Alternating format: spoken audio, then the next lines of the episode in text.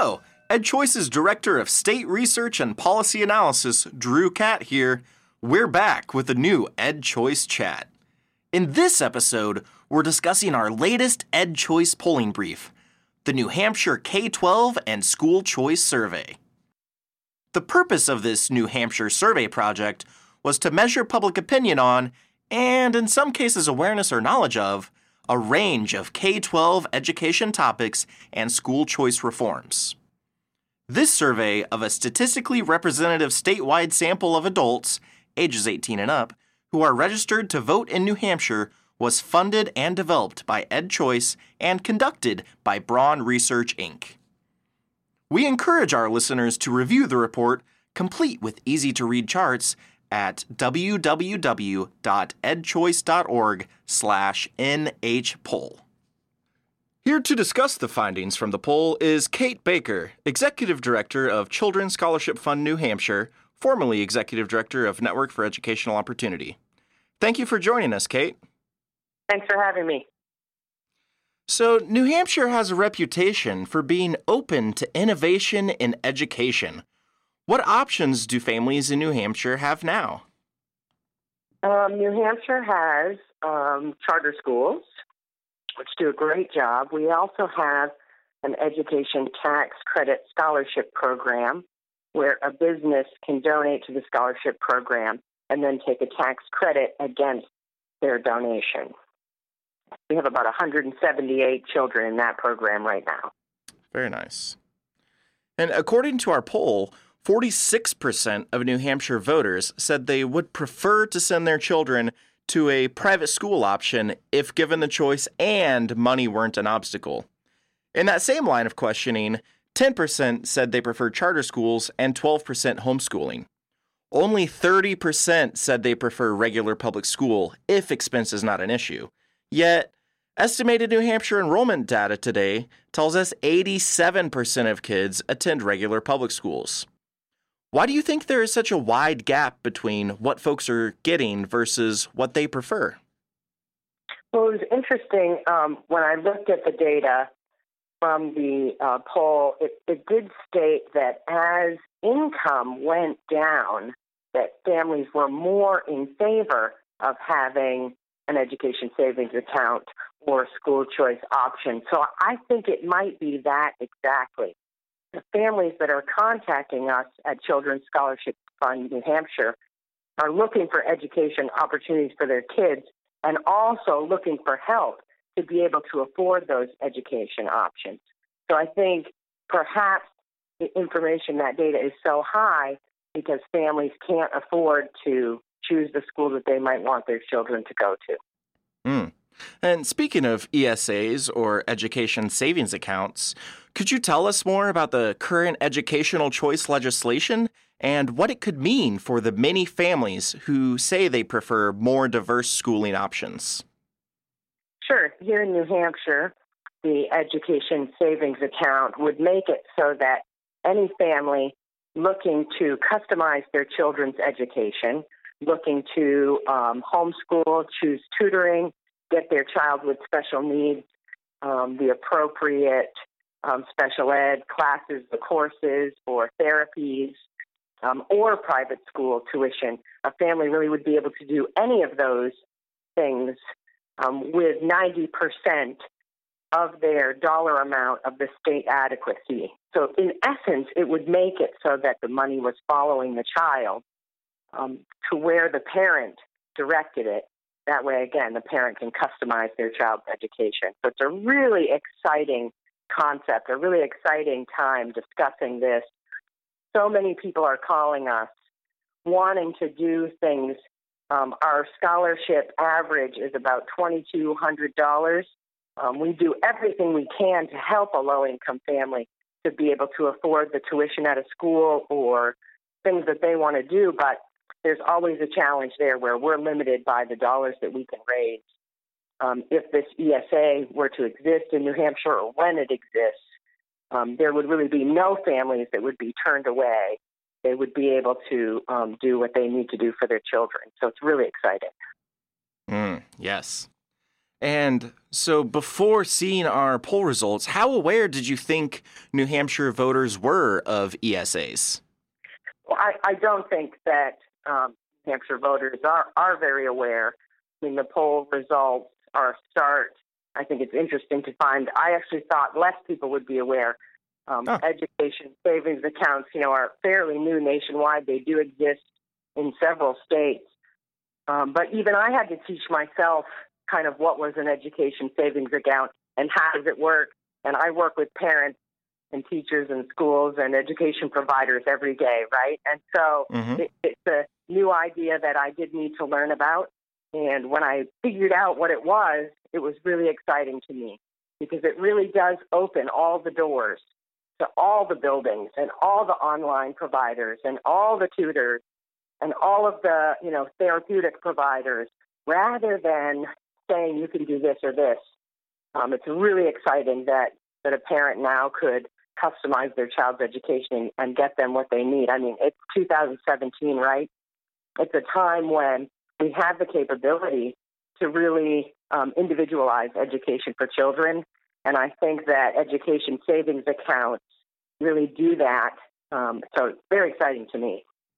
Yeah, and it, it's amazing to see that increase in favorability once New Hampshire voters are informed not just what ESAs are, but what the current proposed legislation uh, would create in terms of an ESA program. I thought it was also interesting that what it said 71, we found 71% of school age, people with school age children uh, found it favorable, which makes good sense.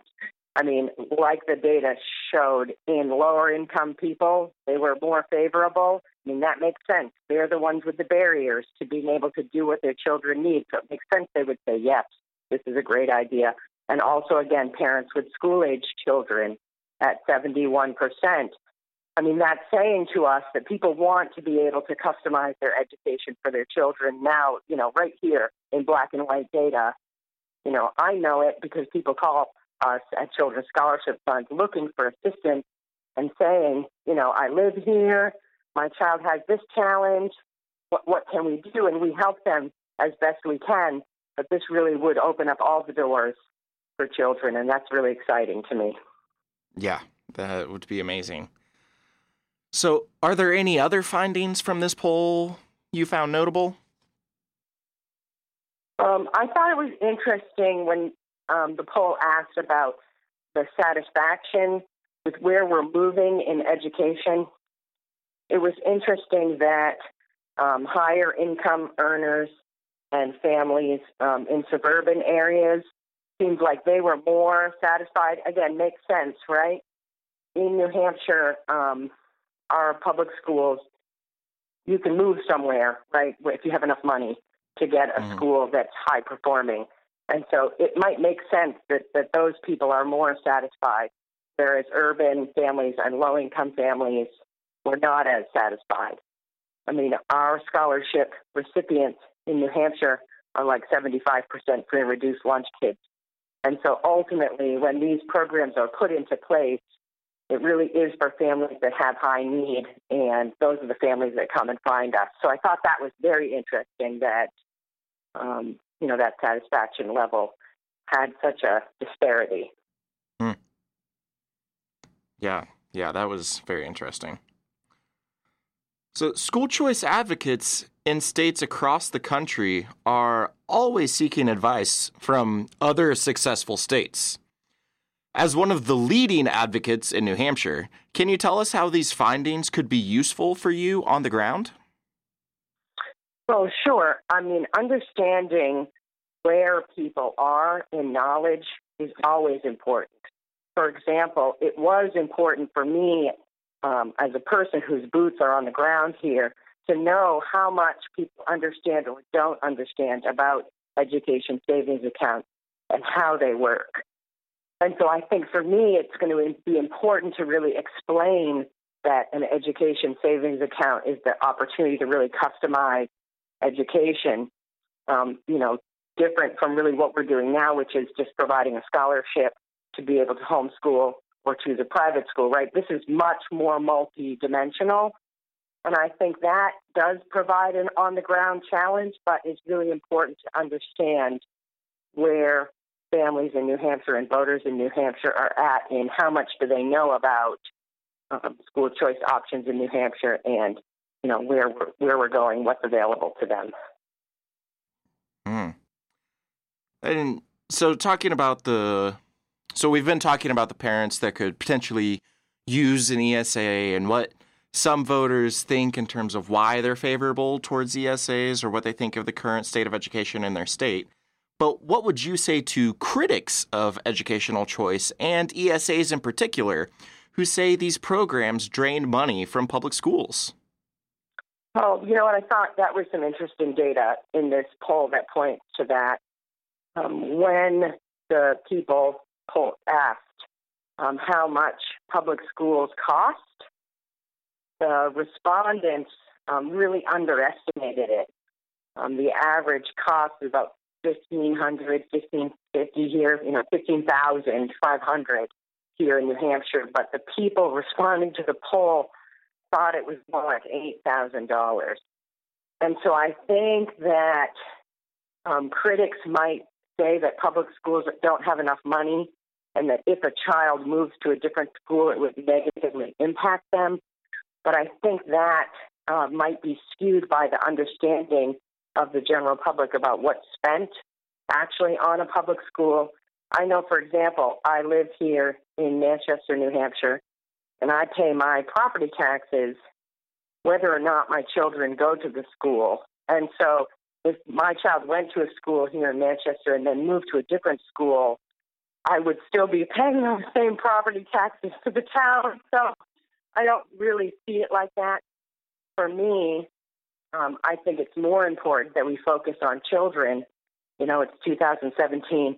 Shouldn't we be giving every child the opportunity to have a great education that's the right fit for them? I know as a taxpayer that I want to help my neighbors' children get a great education. And I don't care what building they're in. I'm willing to help them get a great education, whether they take an online program or they're homeschooling, or they go to a private school or a public school or a charter school. It, as long as it's a great education that my tax dollars are paying for and the right fit for that child. And so I think some of that is just, again, like people don't necessarily understand what an education savings account is. I think they may not exactly understand what their tax dollars are going to and, and what it's funding and how much that really is. And it's amazing how opinions can change when people receive more information about something. Yeah, another thing I thought was interesting in this poll was the number of people who thought that ESAs should be available to any family, right, regardless of income or zip code. Um, in New Hampshire, that number was very high. The people in New Hampshire think that families should be able to have access to an ESA regardless of their income or zip code. And that was a really exciting data for me to see because that's really how I feel.